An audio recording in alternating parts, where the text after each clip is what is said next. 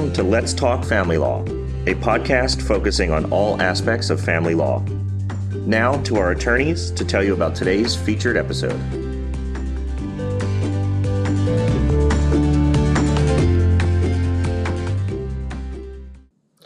Hello, and welcome to the latest installment of Weber Gallagher's Family Law Podcast Series. My name is John Zerzola, and I am a partner here at Weber Gallagher. I'm a family law attorney, and Weber Gallagher has offices um, for our family law clients in Philadelphia, King of Prussia, and West Chester to allow us to service the five county Philadelphia area. In family law, um, we have many podcasts here um, that folks can listen to. Um, but I always like to remind everybody that in the um, in the area of family law, we're talking about a couple of different types of cases. We're talking about divorces, obviously, um, child support, alimony, prenuptial agreements, child custody, adoption. I could probably go on. However, today we're going to be focusing about child custody. We're going to be focusing on child custody. Um, because that normally is a very um, uh, contentious part of any kind of a family law case, whether it starts out as a divorce or it starts out as a domestic violence issue um, or just even a routine separation between parties. Child custody um, normally comes into play. Now, before I say uh, that or suggest that it's always a nightmare, child custody, I should probably say that child custody can go very easily. Um, issues of scheduling, um, issues of uh, physical custody, who has the child, and we're going to talk about all that stuff. Um, it doesn't have to be contentious. Um, I am going to go through uh, this presentation today and try to explain all the steps to you in a hypothetically uh, contentious case, one that literally starts out with a disagreement and goes all the way to court so people can get a, a court order. Um, I think if I do that, it'll give you a real good handle of um, what to expect, and most importantly, might help explain some of the things that you may be reading online as you're doing your investigation um, on these issues. So, with that, let's jump right into it. I'm going to try to um, start with some basic definitions, um, basic things that we should probably understand before we start talking about the process of going to court um, and having a child custody dispute. so, the some of the, the basic things you, you really need to know is that custody is meant to convey a few different things, and literally, this is right in the law. Um, there's legal custody, there's physical custody, and then within uh, physical custody, um, it breaks down a little bit even further into issues of shared primary custody or partial custody. Visitation is also a term that is used quite often. So let's go and define those really quickly. Legal custody is the right to make major decisions on behalf of the child, including but not limited to medical, uh, religious, and educational decisions. So these these kinds of this kind of custody, this kind of ability to make um, decisions for the child has to do with exactly the things that were enumerated medical treatment decisions, um, issues of religious training, um, and issues of education. Um, things like that. If a child is entitled to an estate, maybe a parent is, uh, you know, has money for the child, or maybe the child was given money or something like that. Something like that would also come under the area of legal custody. Your ability as a parent to make decisions or to share in the decision making having to do with those things. Is my child going to go to Catholic school, public school? Um, you know, my child fell down and has to go to the emergency room um, you know, I should be called uh, so I could make a decision on that if I'm the other parent and I wasn't in physical custody of the child. Parent has the ability to, to, to, to be involved in that part of the child's life.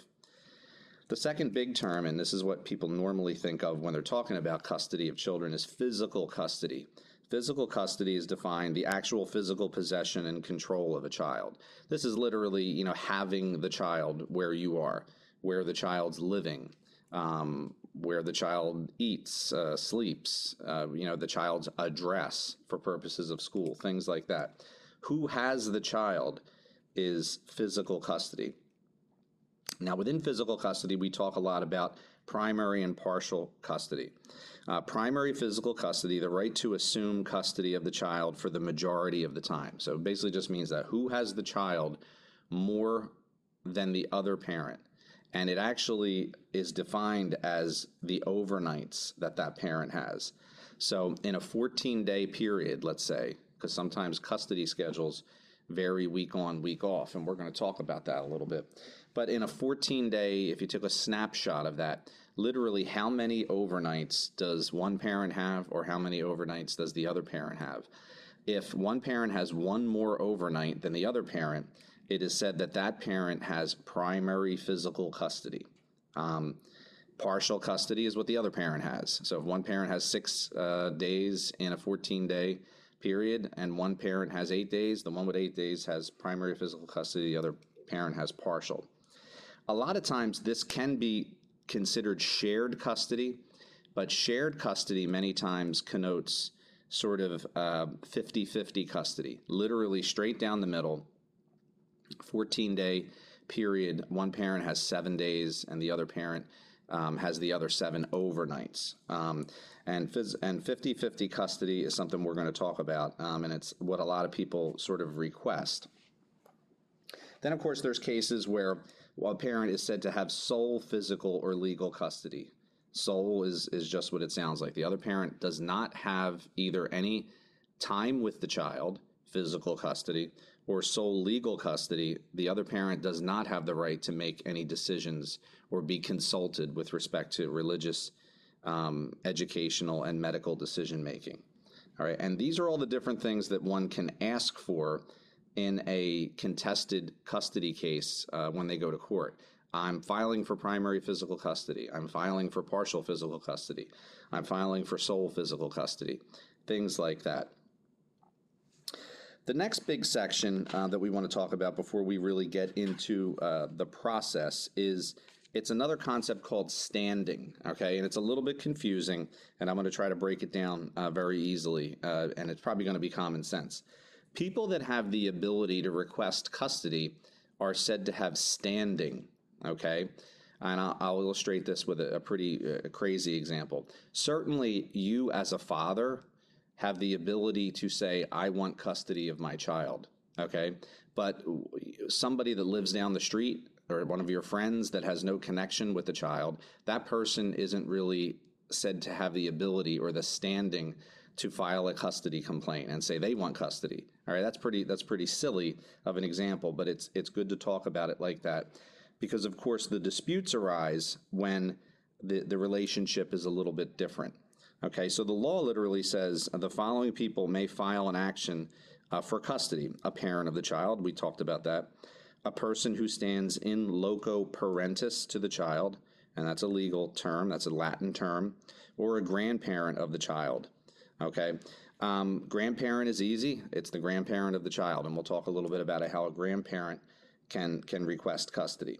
Um, in loco parentis is essentially a person who is not related to the child, might be related to the child, but has but his is doing the parenting for some reason in that child's life or in your family situation. Somebody took responsibility for that child and they did the heavy lifting. They did the work to raise the child. Happens a lot. There's aunts, there's uncles, there's folks that can't raise their children for some reason. And sometimes a family member or a family friend steps in and basically does this. The idea of whether the this individual, this third party, stands in loco parentis to the child um, is a question of fact. You're, the court's going to take a look at what did you do. I mean, were you with this child every day for three years? Where was the parent? You know, what did you do? Did you uh, raise the child? Did you feed the child? Did you do the child's homework? Things like that. Maybe everybody in the community knows that basically that's the child that you're raising. Um, that's a question. And a lot of times when you go to court and you're, you're fighting about that, people have different opinions. Grandparents respect, uh, requesting custody is a little bit different. Um, there are a few hoops for grandparents to jump through. In fact, it's it's so complicated at times. It probably is a, a good reason to have a podcast or an article, and certainly there's a lot of articles out there that's dedicated directly to grandparents' rights. Grandparents' rights, since I've been doing this for 20 years, has changed once or twice, and they're always um, restricting uh, and then giving uh, different rights to grandparents um, and changing the law to uh, to uh, define when a grandparent has this what I called standing. Okay. So that is basically the, the, the, basics. Those are the terms that we're going to need to know before we start to talk about a custody case. Um, so now we'll talk about um, basically the procedure. It should be known before you start thinking about filing in court or before you see yourself in court um, litigating any kind of custody issues that there's a few things, a few rumors we need to, to dispel. Um, first of all, there is no presumption in the law between a mother and a father that presumes that one person is automatically going to get custody or one person is better at raising children. The literally, there's a, a section in the law, in the statute, that talks about child custody, and it's lengthy. Um, it basically says there is no presumption with respect to a mother or a father. Inter- interestingly, there's no presumption between two people third parties. So if you know, let's say the parents are dead, or let's say for some reason the parents haven't raised these children, and there are two third parties, um, like a grandparent or like an aunt or something like that, that is that are fighting over um, physical custody. There's no presumption between those two people. There is, however, a presumption in favor of granting someone custody when the dispute is between a parent and a third party. That makes sense, doesn't it? So, for instance, if a father comes in and says, you know, I want custody of my child for whatever reason, the person that was raising this child or me um, is or isn't able to do it anymore, and you have a uh, a dispute with an aunt or an uncle or a friend or something like that, the law is going to go ahead and presume that they're going to begin looking at the case as if the father should get custody or the mother should get custody if it's between a, a mother and a father and a third party. And that makes all the sense in the world. The, the dispute come down, comes down to when you're in court, that third party does have the ability to put on a case. Um, and what's what's it's called is rebut the presumption that the father or the mother is the best person to raise this child. And there are cases when the third party is awarded custody when the facts, whatever they might be, um, let the judge know that it would be in the best interest of the child to award custody to this third person. Okay, so now you uh, you know everything there is to know about custody and what the terms mean. Now you're getting ready to go to court because you can't, for whatever reason, work out your custody case with your significant other, um, and you need to go to court and have a custody order uh, or request a custody order. Basically, this, like many other areas of the law, starts out with the filing of a complaint. It's like a lawsuit, um, just like you see in a car accident or anything else. There's a plaintiff, the person who files the lawsuit. There's a defendant, the person who uh, didn't file the lawsuit first.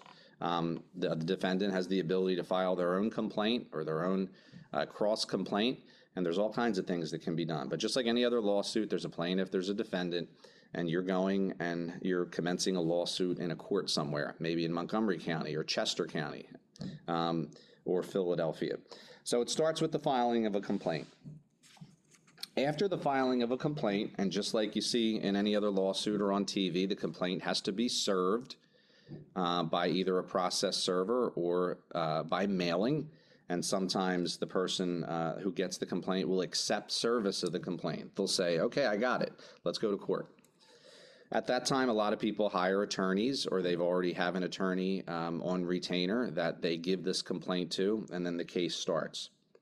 Now, in Pennsylvania, each county, and even within the five county Philadelphia area, has different procedures for how they manage their custody case load, their custody dockets. Um, sometimes you, you don't get right to a judge. In fact, oftentimes you don't see a judge. In fact, in some counties, like Montgomery County, there are some steps you have to go through before you even get to the first step at court. Um, when you file your complaint, sometimes you have to go to mediation. The court might force you to go to a mediator, a third party, like a psychologist or something like that, that sees you for the first time and maybe tries to get a handle on the issues and maybe tries to work out a schedule. The courts feel that if they can get people to these professionals or get somebody to, to talk to them where they might not be talking in the first place, they might be able to prevent these cases from going to court and making it basically easier on the families and the court, frankly. The court doesn't want to have 2,000 custody cases that they have to hear. Um, the court might mandate that you go to a parenting class. You might have to go to some kind of a, a lecture on effective parenting so that maybe uh, in addition to mediation, parents will will hear about some skills they might be able to employ in order to make their disputes either go away or a little bit easier. Remember, um, a lot of this stuff uh, affects children uh, the whole time, uh, whether the parents are fighting in front of the children in the home or the parents split up and they're fighting about custody. Um, the children know all these things. A lot of these pre uh, court programs are meant to try to let parents know that this is something that's affecting their children and maybe they should try to uh, to accept their new situation, uh, move on, and get a schedule and parent. Um, but that doesn't happen, does it? Um, and cases wind up in court. So after the complaint, the other side could file an answer. They could file uh, other things, which we'll talk about. But generally, after those steps, you get to see a conference officer or a conciliator or maybe a master in some counties. Um, you get to see somebody that's employed by the court to resolve or enter temporary orders in custody cases. So now you're in court. You might have done the mediation, you might have done the parenting class. Now you're there in court. Maybe the two attorneys are there. The kids generally aren't.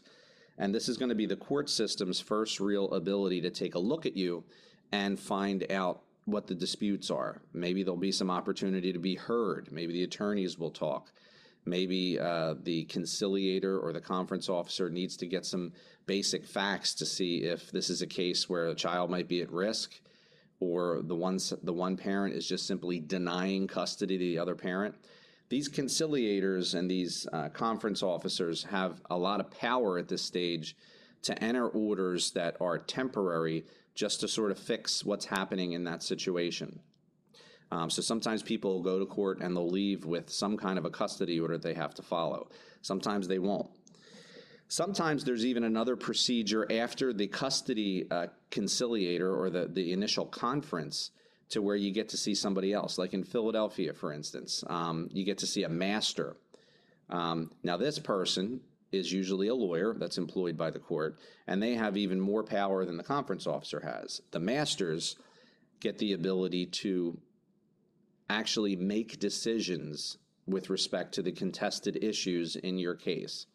So, whereas the first level that you went to um, is a conference, um, and they might not have a lot of power, or they might, they might make reports to a judge.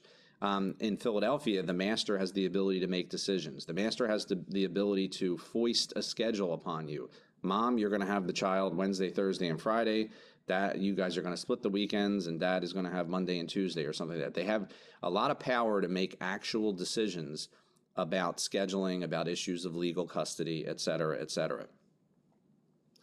Now, we haven't been to a judge yet. We've been to a conciliator, we've been to a master. Um, it's not over at the master's level. You still have the ability to challenge whatever a conciliator or a master has um, suggested to you or has made you do or foisted upon you. You get to see a judge at some point in the system in Pennsylvania. Um, sometimes when you get a, an order from a master, you might uh, have to do what's called taking exceptions, which is like an appeal. You might have to file something, and if you don't file it, whatever the master said will become a court order. Um, so now you've done whatever you needed to do, and your lawyer will certainly know what to do in order to get up to a judge. Sometimes, unfortunately, and anybody that's been through this process will begin shaking their head after I say this. Sometimes this date that you get in front of a judge might be months and months and months after your initial contact with the court. Again, this might help explain why there's all these steps before you get to a judge for the court to sort out certain disputes um, so that people don't go without seeing their children or children don't go without having things that they really need. Um, and sometimes, even before your hearing or your trial is scheduled, there's a lot of disputes and there's a lot of issues that go on while you're waiting for your hearing to be heard. Maybe there was some kind of an order that you're both supposed to follow, and maybe one person just isn't doing it. Um, well before the trial, someone could have the ability to file for what's called contempt. Uh, they'll say that we have this custody order. This is what we were told to do. The other side's not doing it. I want them found in contempt. And if a person is found in contempt, um, there are some severe penalties. They could take away um, the children from the other side, they could impose other sanctions, and it could even go as far as uh, incarceration if you're found in contempt of a court order um, or a contempt of a custody order, is what we say. There's a lot of other reasons, too, you might need to get into court in your custody case before the trial before really the big issues are sorted out, like where this child's going to live permanently or where this child's going to go to school, the big issues. If your hearing's not for nine months, um, there might be emergencies that pop up. Maybe one si- side says, you know, the other child's being harmed. Maybe it's just something as simple as, you know, the mother isn't transporting the child in an appropriate car seat. You know, these are these are things that really need to be heard by somebody before you get to your hearing in nine months or a year or something like that. There might be time sensitive issues, like the child might need a passport and the other side might not be um, uh, willing to, to, to sign for it. Travel issues, maybe the, the, the person wants to go on vacation and the order says that the other person needs to give consent and the other person isn't responding to emails or whatever. These are things that happen every day in a custody case.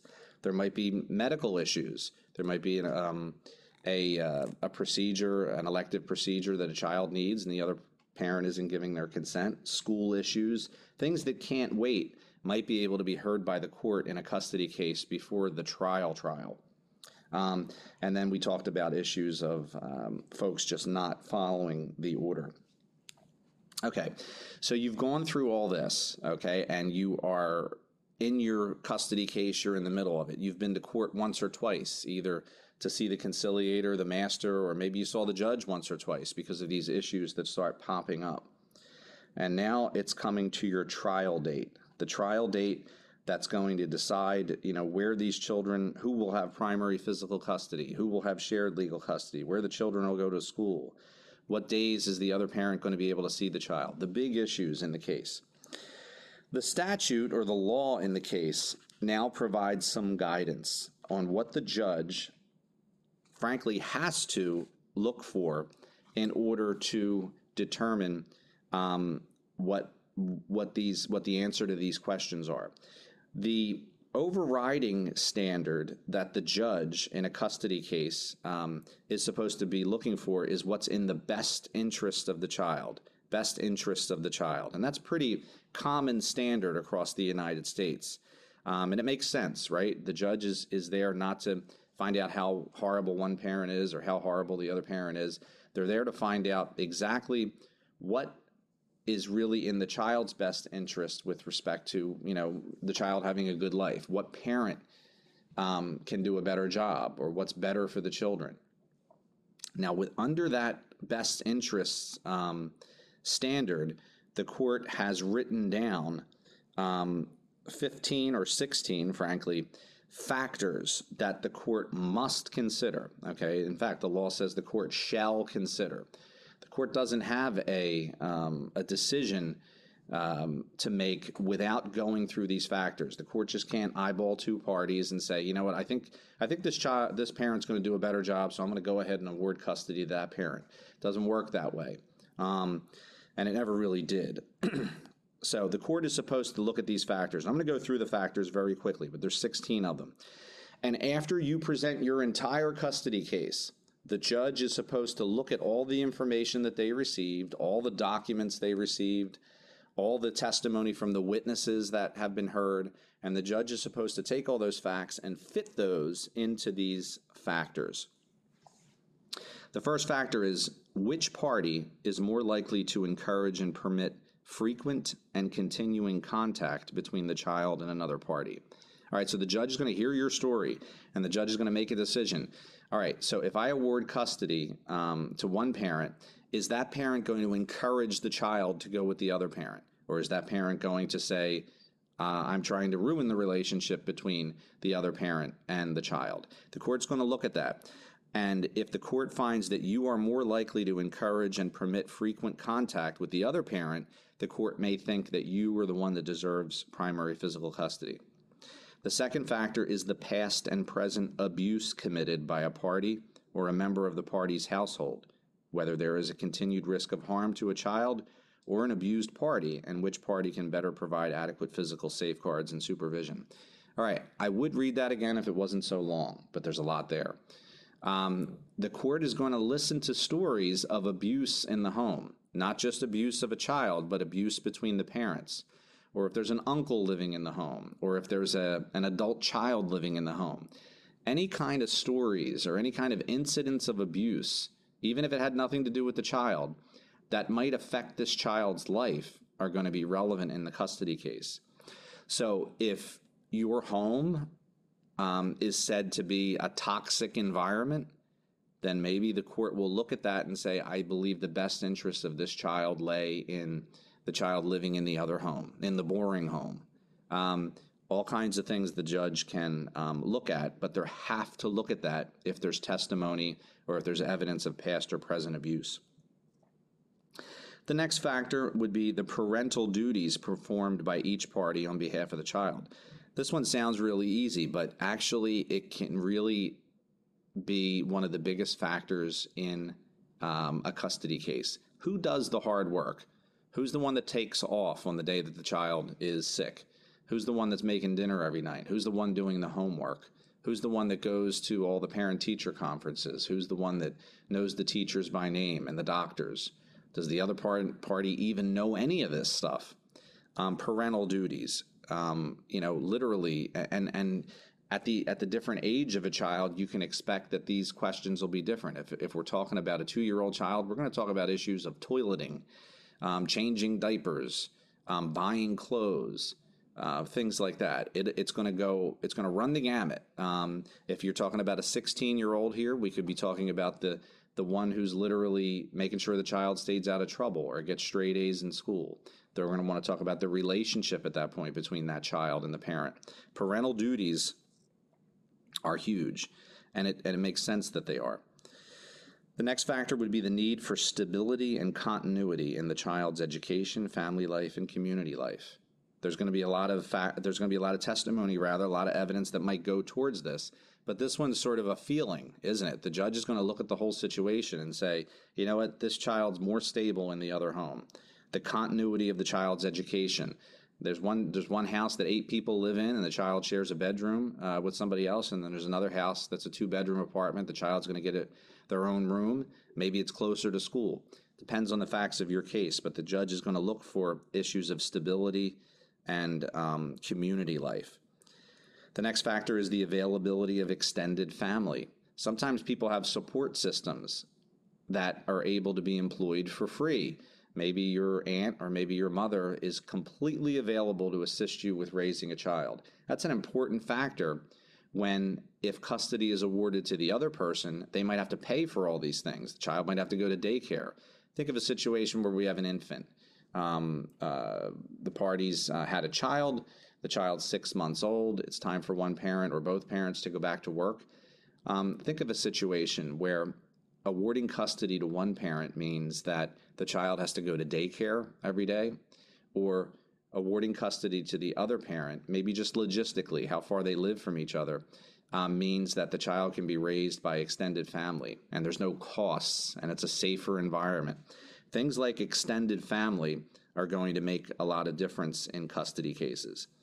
Um, the child sibling relationships is another factor. All right. Are there other kids in the home?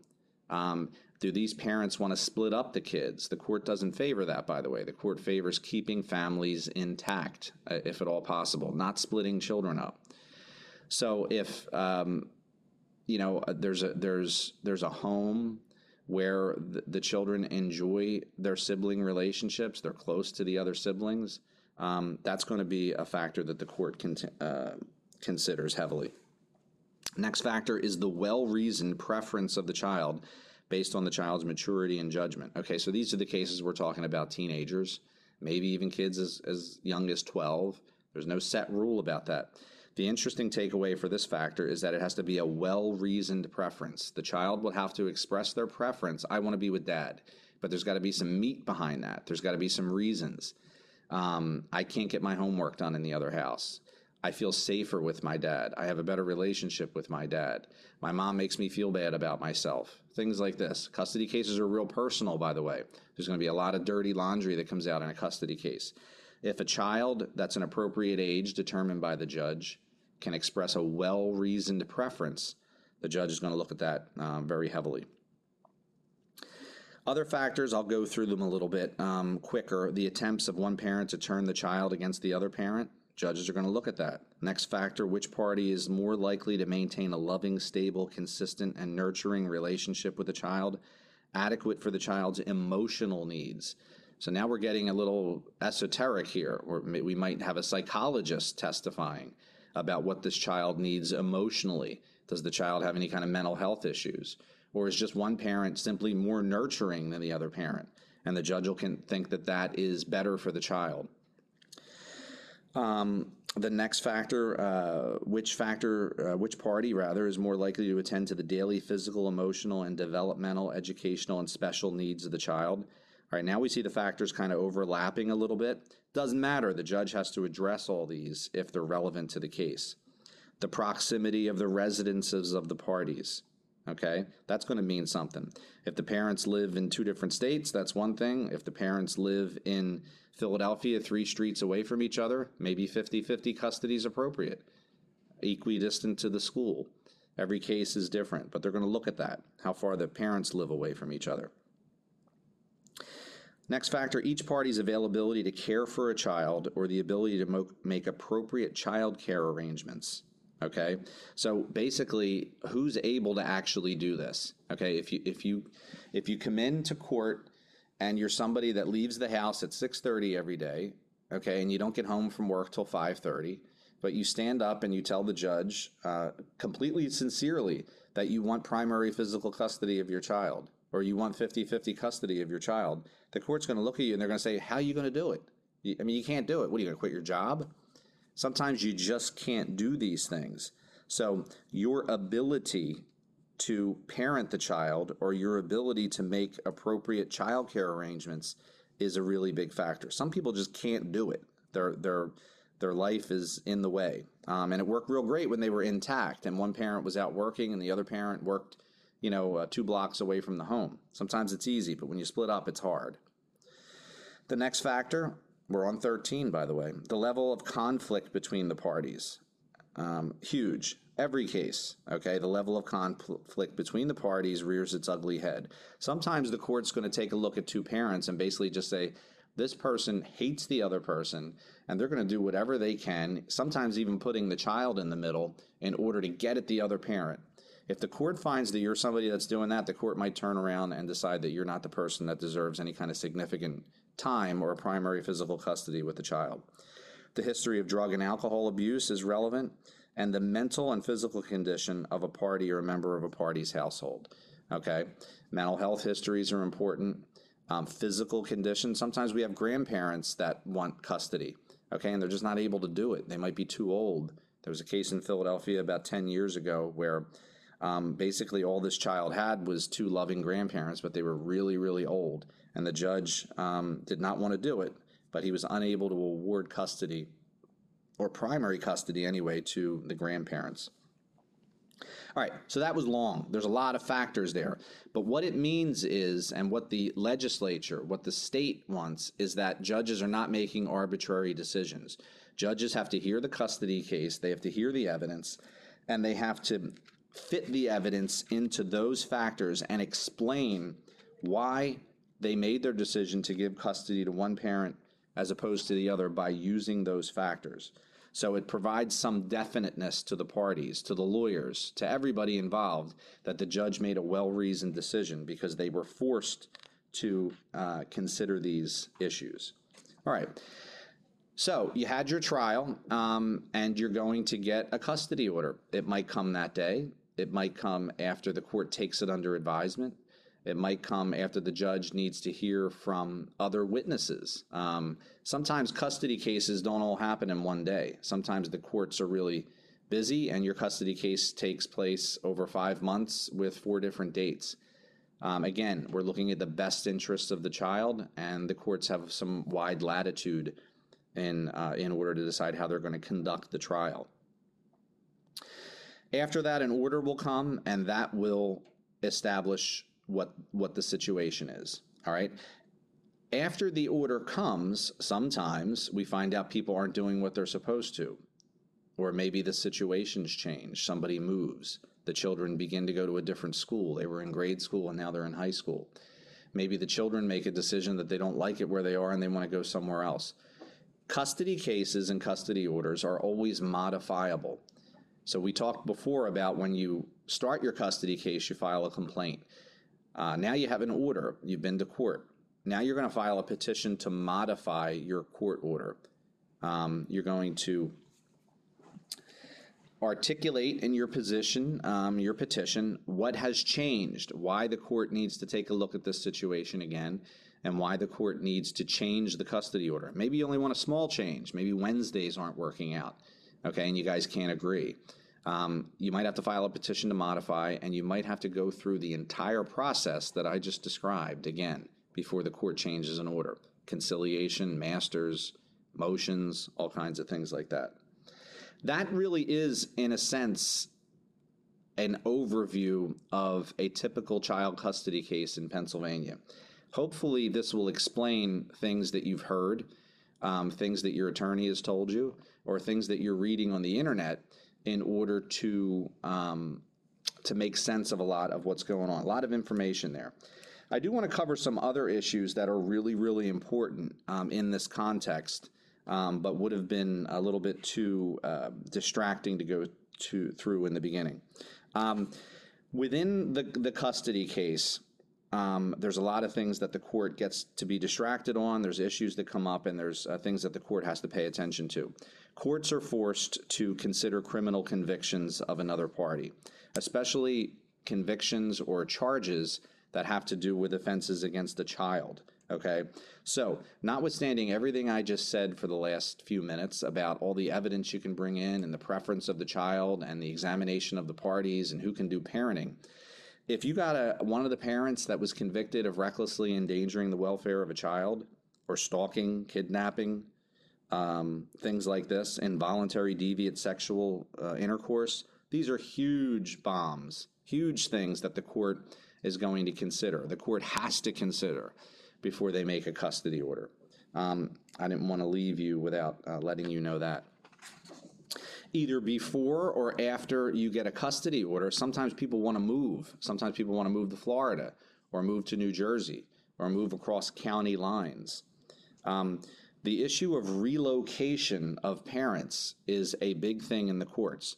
Just like I talked about grandparents' rights earlier, child custody relocation is probably a topic that we could have its very own podcast or articles on. And again, there are articles dedicated to this. There's a whole series of requirements that parents have to do before they're allowed to relocate with their children. Um, and that is uh, in the statute. Um, and like I said, it could be the subject of another um, whole uh, seminar. The one thing I want to leave you with today is that parents are simply just not allowed to relocate. Okay, so if you have a custody order, or if indeed you, you've never even been to court before, one parent is is not effectively allowed to just get up and move with the child if it frustrates your ability to see your children. So let's talk about this one two ways. And I just want to illustrate what a relocation is.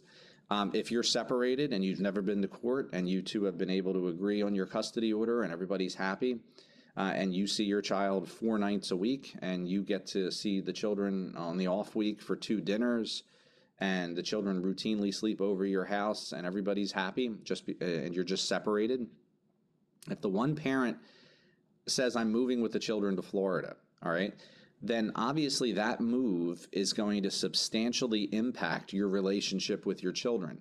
Makes sense. All right. you're not allowed to do that. Okay. Um, the one parent can actually go to court and prevent your ability to do that. And you'll have a custody case, and that'll really be the main issue, along with all the other issues we talked about, the factors.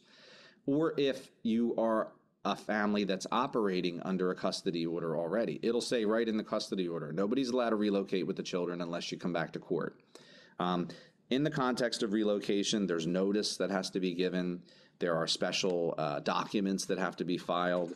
You have to tell the other party when they're going to see their children. You got to let them know where you're going. Again, a whole nother seminar could be on this. I just want to leave folks today with the um, the knowledge that you can't just move if you if you feel like it. Um, another big uh, topic that people ask about is jurisdiction. Okay, what, what court should we be in? Should we be in Pennsylvania or should we be in New Jersey?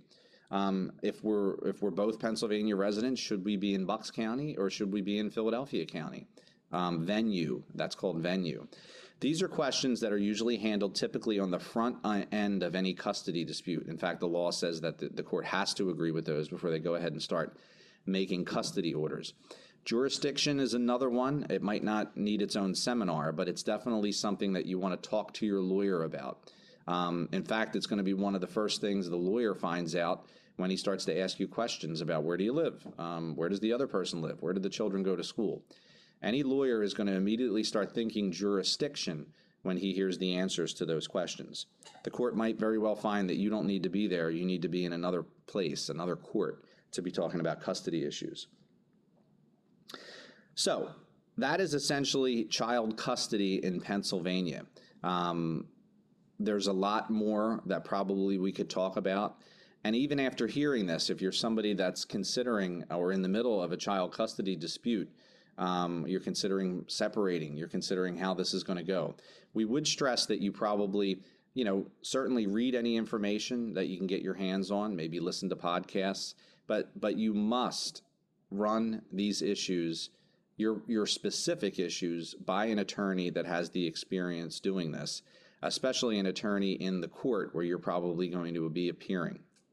I'd like to thank you for taking this time with me today, and I hope we have um, answered any questions that you might have on child custody in Pennsylvania. Thank you.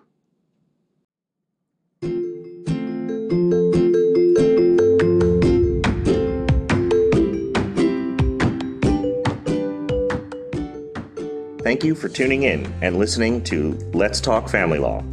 We hope you join us next month for another episode. If you would like to listen to this podcast again, share it with others, or tune into other episodes in the series, please visit our website at www.wglaw.com.